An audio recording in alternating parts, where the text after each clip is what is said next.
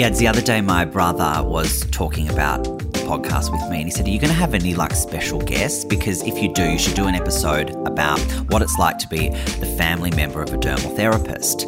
You know, that kind of mm. ill ill feeling you get when you're mid conversation and you, and you notice your brother's eyes start honing in on each and every one of your pores and you start thinking did i cleanse properly today? And i said stevie like that's that's your paranoia about not cleansing. That's got nothing to do with me. We're not looking at your pores. it's similar when you like go to a dinner party and you know you'd say that you're a dermal therapist and people go oh don't look at my face. And i just think well i wasn't looking at your face but now that you brought it up do you actually want to talk about your skin? And always they're like yes i do. I've got a few questions. We can talk about skin if you want. Oh, always, always. Uh, We might even do a podcast one day. so, it's, today's episode, I think, is more Uh, than a podcast. It's more of a public service announcement because do you know what I think the real pandemic is at the moment? What is it? It's people doing too much to their skin at home. And whilst today we're really going to talk about impaired barriers and how to avoid them and what to do when they occur, I think it really is part of a bigger discussion around how sometimes skincare, as much as we love it, can do more harm than good. Totally. I think reactions are just unfortunately part of a dermal therapy's journey. You know, as you say, James, it's not an exact science. And there are so many reasons that a product might not be suitable for a particular skin. And sometimes we might not even find out until a client goes home and tries it. Yeah, totally. And it's not that we're saying that there isn't a huge scientific element to what we do. You know, um, the effects of so many of the topical ingredients that we use are scientifically validated, as are a lot of the treatments we perform in clinic. What I'm just trying to say is that we are saying that everyone's skin is so vastly different and skins change from day to day, week to week, month to month. So quite often there is a real trial and error element to it. And it's for this reason that, you know, things do, can, and often go wrong. Totally. And I think let's try and help anybody out there that might be feeling that the skincare they have isn't really working as best as it could be for them. Mm-hmm. You know, as dermal therapists, we're constantly seeing clients who have pushed their skin too far. And pushing your skin too far is easy to do. And particularly within the world of cosmeceutical grade skincare. And I think that that is sometimes where skincare does get a really bad rap because, you know, you hear about people that have bought a product or bought a range of products, whether they've used skincare before or not. And they say, oh, I used this skincare and it made my face burn. So I'm not doing skincare and I just wash my face with water and I'm much, much happier. Hmm. These reactions do occur- occur, and rather than giving up, it can be as simple as making some simple tweaks to a routine or introducing your skincare a little bit slower that can get you back on track to fab skin. So, Yads, why don't we start off with a little bit of a lesson in barrier function? So, your barrier is your outermost layer of the skin, and it's made up of lipids that um, bind cells together. I kind of think of my barrier as a bodyguard. It, it protects you from environmental aggressors and essentially just keeps all the good guys in and the bad guys out. Well said. Um, you'll often find skincare products that are trying to mimic certain functions of the skin as well, or work with ingredients to keep our barrier happy and healthy. So, essentially, a healthy barrier looks plump, clear, um, and hydrated. The ways to maintain a healthy barrier is to make sure that you're using the right skincare for your skin. Your skin has to be adequately hydrated. Um, you don't uh, you shouldn't be overdoing it with products. You should be wearing SPF daily and ensuring your skin is pH balanced. And what I mean by that is that you're not stripping the skin. You know, that squeaky clean feeling that a lot of people love is never really that great.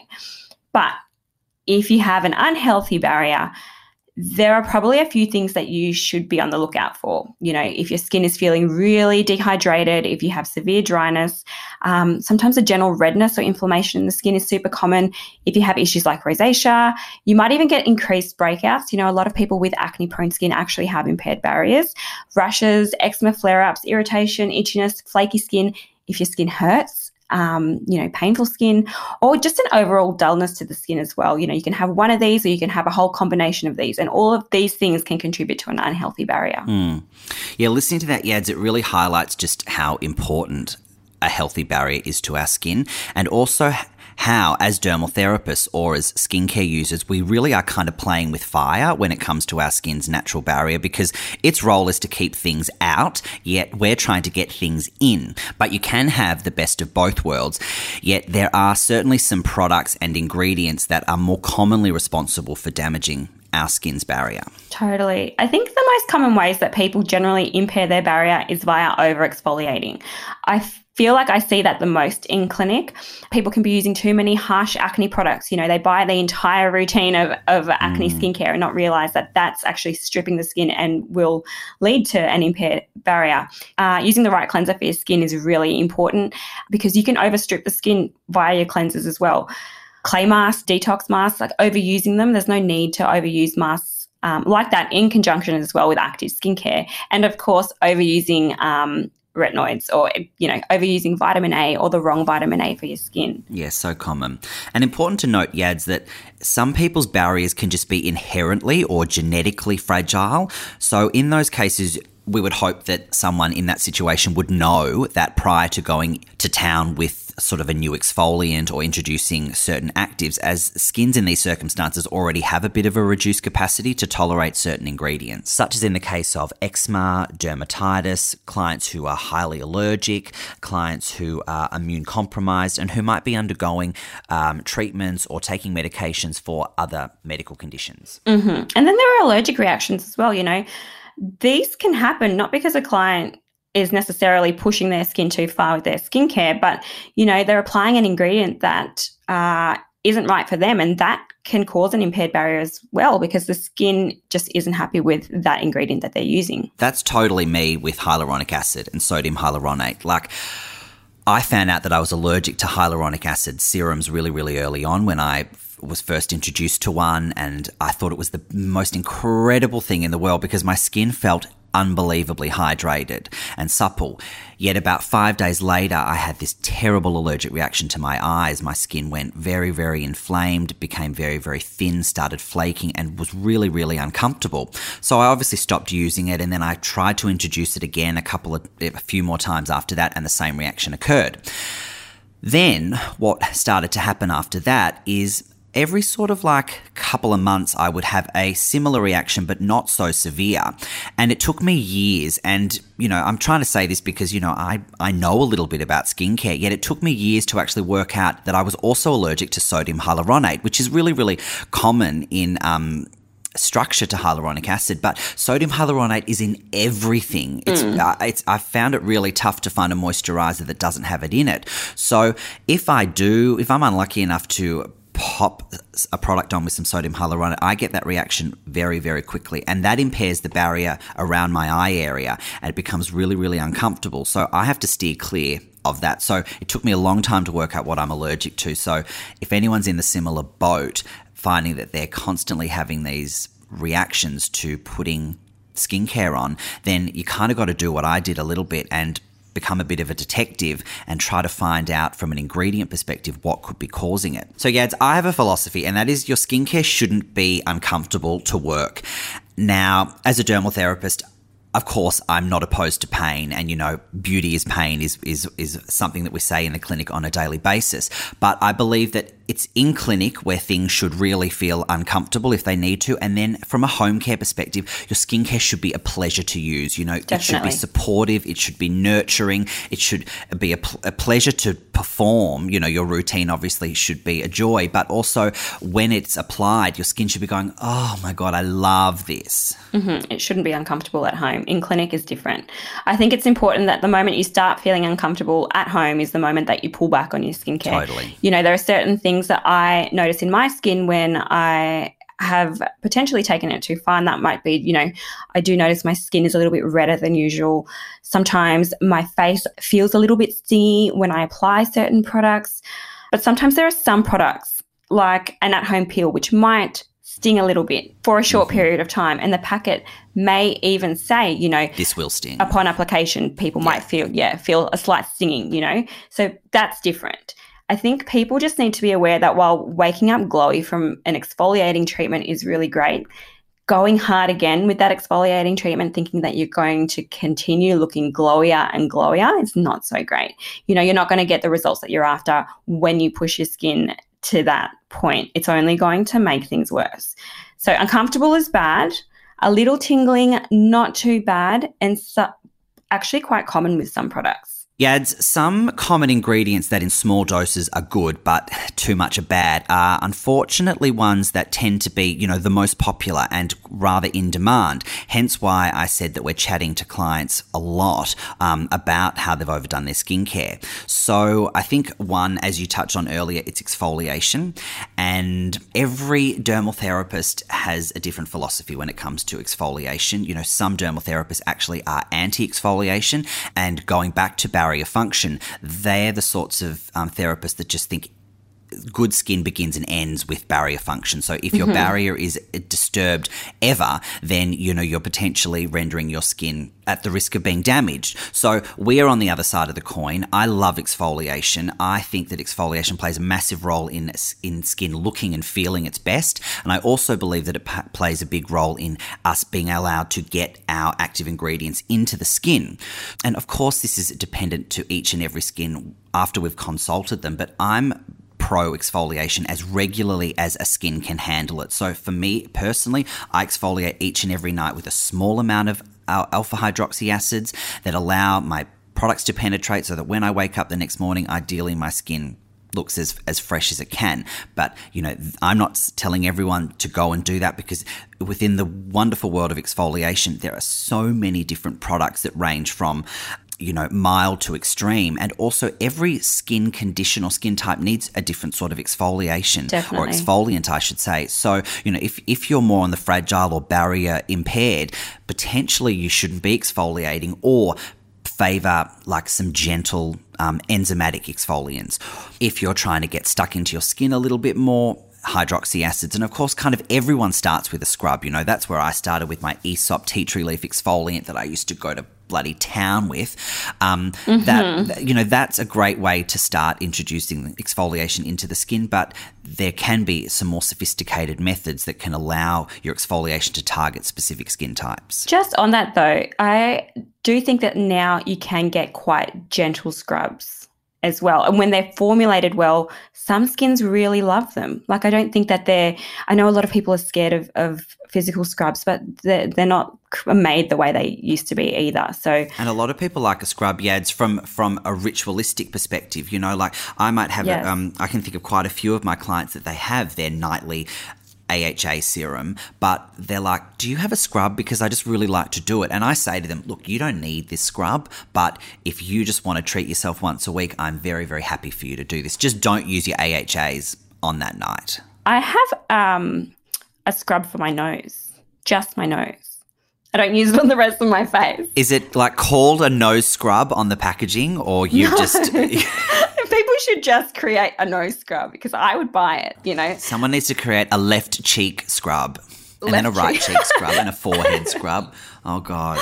But you know, there are certain areas of the face that do require that little bit of extra exfoliation. Like I, sometimes I don't need to exfoliate my face all over, but I can just use a certain exfoliant on one area, like my nose. um, another thing that um, can impair your barrier, obviously, is retinol. Everyone loves the vitamin A, but there are really so many mistakes that people make with vitamin A. You know, a lot of people go out and want to buy the strongest strength mm. retinol, thinking it'll get Always. them the best results. Um, and this is why a consultation is so important because we wouldn't do that with a client, but a lot of people can just buy whatever they want online again, using it, overusing it, or slathering on too much, we really only need a pea sized amount of a vitamin A um, to be getting the results. And again, starting slow. So you don't go in with using it every single night when you just first buy it. Really start using it, you know, once or twice a week and see what your skin is like and then building up that tolerance to the product. Mm. I also see a lot of people buying prescription strength uh, vitamin A when they really don't need it. It's not always the best solution for a lot of skins. And while it's good, I personally probably wouldn't recommend it long term. There are little tips and tricks that I know that I use with my clients as well. If we have, you know, a, a, vitamin A in clinic that they really want to use, but might be just a little bit too strong for them, sometimes putting a moisturizer underneath kind of buffers the effects and, and will minimize the irritation in the skin. And then putting a moisturizer on top. So you can do that with your vitamin A as well. Although you do need to find one that your your skin can tolerate. And if you are using a vitamin A, of course, making sure that you're wearing SPF religiously, which I know we all should be anyway, but especially when you're using even exfoliants, like any type of active ingredient, it's going to make your skin more susceptible to sun damage and will make it more sensitive. So definitely get that SPF step right and mm. then move on to your actives. Yeah, you know, the, the prescription strength retinol conversation is a tricky one. And, you know, Yads, where I get a lot of my information from about particular products or brands comes a lot from my clients because as dermal therapists, it's impossible for us to know everything about every brand. So, you know, I might have some views and opinions on a certain brand because I've heard enough people kind of talk about them when they've had an experience using them. And one of them is, you know, prescription strength vitamin A, I think I could probably count on two hands the amount of my clients or the number of my clients that have been able to successfully introduce prescription strength vitamin A into their skin mm-hmm. because, you know, it can be really, really aggressive and it's not always being administered by doctors that actually know a lot about the skin or know a lot about skincare. I've seen the instructions. It's really confusing. It's like start off by using this for five minutes and then rinse it off. And then, as you said, yeah, you know, you can buffer it by putting a moisturizer underneath or mixing it with a moisturizer. But I think, well, is that going to impede the effectiveness of a retinol?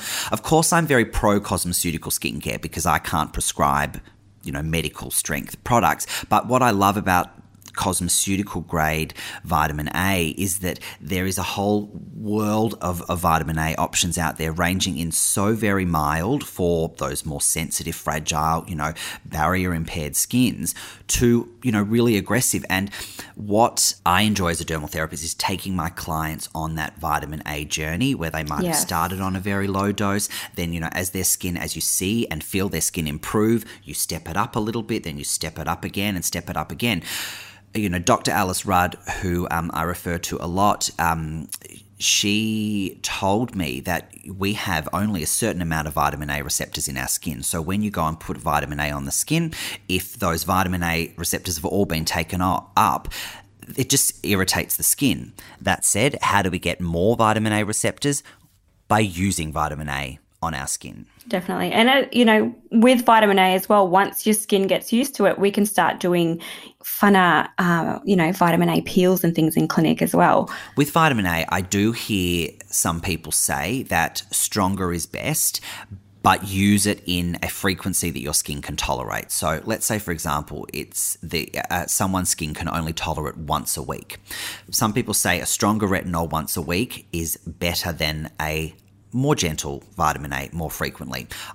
I don't agree with that, so I'm much more in favor that someone uses a vitamin A in a dose they can tolerate as regularly as possible. And it's kind of akin to like eating well. You know, we don't just eat a salad once a week. We try to eat our vegetables and fruits and all the things that we know nourish our body as regularly as possible. So I kind of think about that when I'm trying to find a vitamin A for each skin type as well. And the other thing about vitamin A is, yeah, we were talking before, you and me both have a couple of clients who actually can't use vitamin A at all. Yeah, and so whilst I whilst we're always like everyone should be on a vitamin A, just like be with hyaluronic acid, not everybody can tolerate it. Mm-hmm. For my client, for example, even the most gentle vitamin A, and we went through all of them because I was like, I'm going to find you a vitamin A. I had never encountered someone that um, couldn't tolerate it. Her intolerance lay in because we know that vitamin A stimulates angiogenesis or new blood flow to the skin. She, every time she would put on a vitamin A, she would get redder and redder and redder. And then she would stop using it and then it would revert back to what it was normally. So, unfortunately, uh, still to this day, she cannot use vitamin A. So, we mentioned the other day for our pregnant clients the list of what vitamin A can do versus what vitamin B can do, for example, there's some similarities there. So she's all about the vitamin Bs and she's all about some other age management ingredients such as, you know, peptides and stem cells because she really is very focused on age management, but alas, can't use vitamin A. So yeah, as if finding the right exfoliant and retinol isn't hard enough already, so many people actually use them in conjunction with one another, um, yes. which, eh, of course, is only going to further increase the chances of these reactions as well.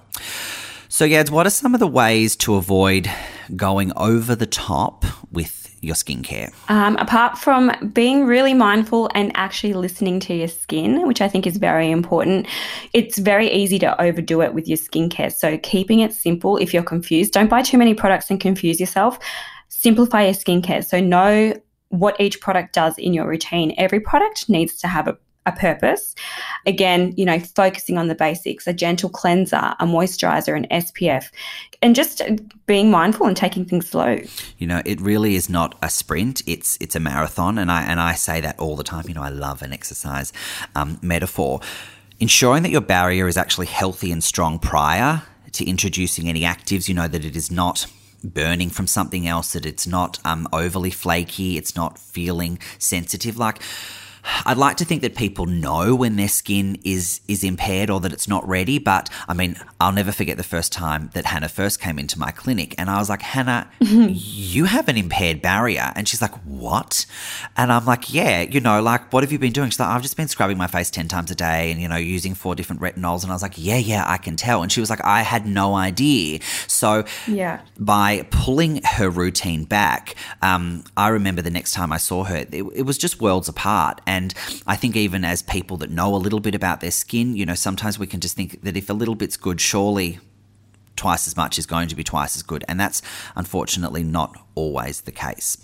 The best way to treat an impaired barrier, I think, too, is actually to prevent it from occurring in the first place, as sometimes it can take a really, really long time to heal. And what people, as I said before, when people don't actually recognize that it's happening, they can let that impaired barrier go on for longer. They further aggravate their skin, and then the healing time is going to be even longer once again, which is mm-hmm. really challenging, as we said, like in that last episode, you know, when we're talking about people wanting to come in for in clinic procedures, it's really, really disheartening when people come in and they're like, I'm ready. And you're like, no, you're not. So, you know, the best, the best treatment is always what the skin needs on the day. So if the best treatment is healing that skin and, you know, getting that barrier restored that might take a little a little bit of time i should say that's still the best treatment and then we'll go in and we'll we'll give the skin a treatment totally i, I actually think that that's a lot more common than people think. You know, like people come in come in with impaired barriers, and that's our starting point. You know, like we're not going to go really hard with the treatment because they want to fix their skin, but they they've come in with with you know an impaired barrier because of all of these eh, really easy mistakes to make that they've been doing in their skincare routine, and it can take up to four weeks for balance to you know be restored to the skin and it it can seem like a long time for a lot of people but you can't you can't really continue with a routine with an impaired barrier because your skin will not be happy. Like I was saying before, your skin barrier is your frontline defense against the world. So keeping it happy is going to equal healthy skin. And remember, if you are confused by your skincare, book in a consultation with a clinician because they can teach you so many things. Mm, yeah. You want to, when a reaction c- occurs, try to isolate what the problem is. And that can be really, really tricky sometimes. I mentioned in a previous podcast, you know, sometimes people just buy the whole routine. They buy the full six to eight products and they start using it, and there's a reaction that occurs and their barrier is impaired. And rather than just thinking, these products don't work for me, what we do is we get you to um, just pull the, pull the skincare right back to the basics. Ideally, the cleanser, moisturizer, and sunscreen that you bought aren't causing any issues.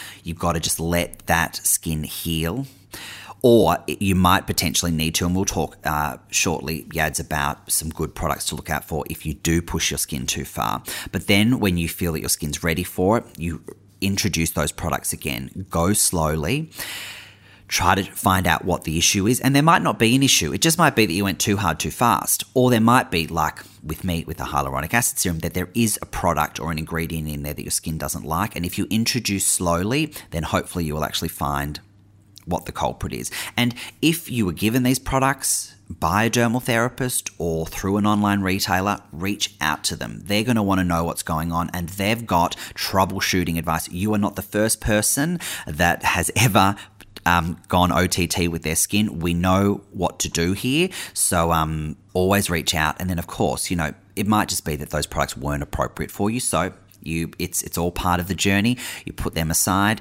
give them to a friend, and try again.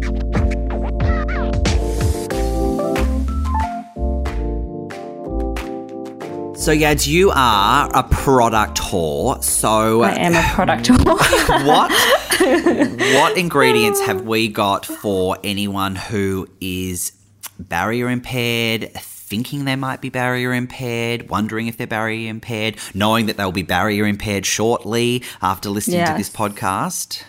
Um, so, like I, I said previously, you've got to strip it right back.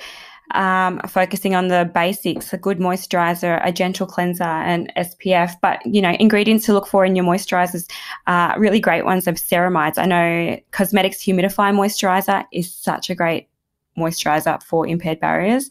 Um, a niacinamide serum as well is also great. I love Aspect B17 um, and Medik8 Clarity Peptides as well, which is quite a hydrating formula. Panthenol B5 also has anti inflammatory properties. La Roche Posay makes some really great B5 products. You know, everyone's probably heard of or at least tried the Cicaplast Balm. B5, that's amazing for irritated skin, um, impaired barriers. You can put it on your body as well if you get, you know, little rashy bits on your arms, on your legs. You can put it on your lips. You can put it on your baby. It's a really gentle product. They also have a, a Cicaplast B5 sheet mask, which sells out all the time because it's so freaking cheap. It, I think it's about $13 it's a really uh, soothing anti-inflammatory sheet mask and you can keep it in the fridge and pop it on you know at the end of the day after your skincare. It's just it's for the price it's amazing. Yeah those la roche-posay products are really fabulous when you do find yourself um, barrier impaired and sensitive. The uh, B17 from Aspect, you know, we love that and rely heavily on that. I think that that's probably a bit more of a product for someone who maybe is prone to an impaired barrier mm-hmm. because it's it's it's so great at hydrating the skin. It maybe is a little bit too active if you're super barrier impaired, but if you're prone to, if you're using a high strength vitamin A, or if you're trying to reduce your chances of of becoming barrier impaired, to begin with, that's a great complement to any any product. Whereas the La Roche Posay ones have got all those really lovely, nourishing, high, hydrating ingredients in it to instantly sort of calm and soothe. And you might find that with the La Roche Posay ones, you're not using them all the time, but because they're so cheap, they're just nice to have on hand for emergencies. Great for post treatment. Post treatment, the Aspect B17 is something that you might like to regularly have in your routine. I know that's a product that I always have in my routine. Um, and there's one more that I need to mention because this is one that I relied on heavily when I had really sensitive skin during pregnancy. It's called the SkinCeuticals Metacell Renewal B3 Emulsion, which is a, a bit of a mouthful, but it is um, essentially a it feels like a hybrid between like a, a moisturizer serum hybrid, but it's so soothing on the skin and it's full of niacinamide and glycerin as well. So that would be really great for impaired barriers or anybody with sensitive skin. Mm. You know, you mentioned at the very beginning, Yads, that, you know, when it comes to finding moisturizers, particularly if you're on the sensitive side or barrier impaired, finding those ingredients such as ceramides and essential fatty acids that are already contained naturally or form part of our um, a healthy barrier, you want to find your products chocked full of those because they are giving back to the skin what either isn't there naturally or what's been depleted. Mm-hmm. And I feel like that's a really important aspect of helping a skin heal because when that barrier is impaired, the skin is hypersensitive to the world around us. So by using a richer products, so like we love the Cosmedix Rescue Balm or the Societe uh, Calming Relief Balm, like we are selling those two products by the truckload because during these lockdowns, people are just going crazy with their skin. They're like yeah. going a bit rogue. They're trying to, you know, they, they, they can't connect with their dermal therapist. So they're sort of just trying to do some good work to their skin at home. Maskne, uh, stress, you know, all these sorts of things are meaning that a lot of people's skins aren't its true self at the moment. So going over the top is really common. So we are encouraging people to just pull right back and to use something like a balm to allow the skin to heal and to provide a protective layer between their skin and the environment. And that's what we do with post treatment, and that's what we suggest with our clients anytime they've got some sensitivity. Cosmedix Rescue Balm is amazing post treatment in clinic as well. So, a lot of these products you can purchase because your skin is impaired or it's just not, you know, it's having a moment, but then you can save it and use it post treatment as well. All right, James, let's talk about the next episode, which is a super special one because it's our last one. I'm really sad about that. I'm sad too. We'll just have to get together once a week still and just like just like talk to each other. I'll lock myself in this room. Yeah, you love your little time away from the kiddies. Yeah. My time away from the kids. This is heaven. So we will answer all of your burning questions uh, surrounding skin, and we really look forward to it. And um, yeah, we'll have to bring a plate of food. Yeah, because it's like the last day of school. Yeah, or a glass of wine. You can totally have a glass of wine. Alrighty, see you all then. Bye.